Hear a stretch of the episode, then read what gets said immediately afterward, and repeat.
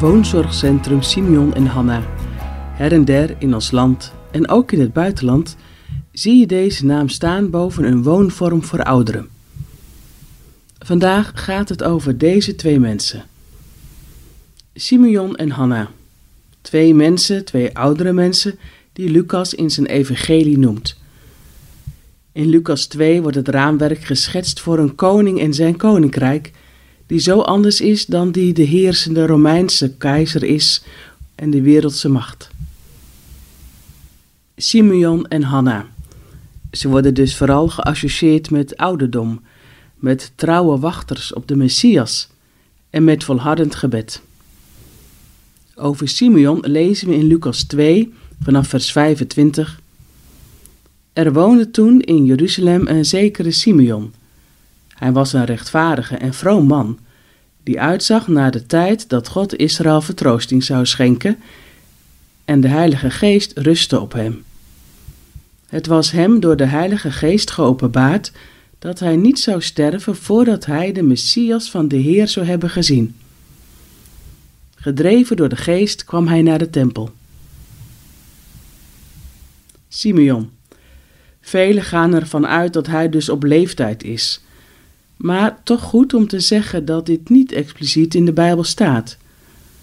Wat wel over hem staat geschreven, is dat de Heilige Geest op hem was.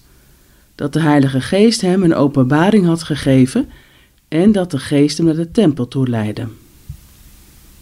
Er klinkt een innige verbondenheid tussen de Heere God en Simeon. Simeon die volhardt in zijn dagelijkse omgang met God. De gebeden zegt, zijn daden ernaar doet en in dit alles met liefde gaat, voortgaat. Hij is zo'n wachter van de hoop, ook als het leven geen vrede is, maar juist onrustig en waar de ene God niet meer wordt geëerd. Simeon ontvangt inzichten, openbaringen door de Heilige Geest over de kleine Jezus en over zijn moeder Maria. Zowel heil als onheil klinkt in de woorden die hij over hen zegt.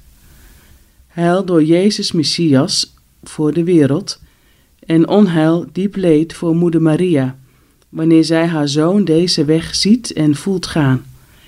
Heling en scheuring dicht bij elkaar. Simeon spreekt ze uit.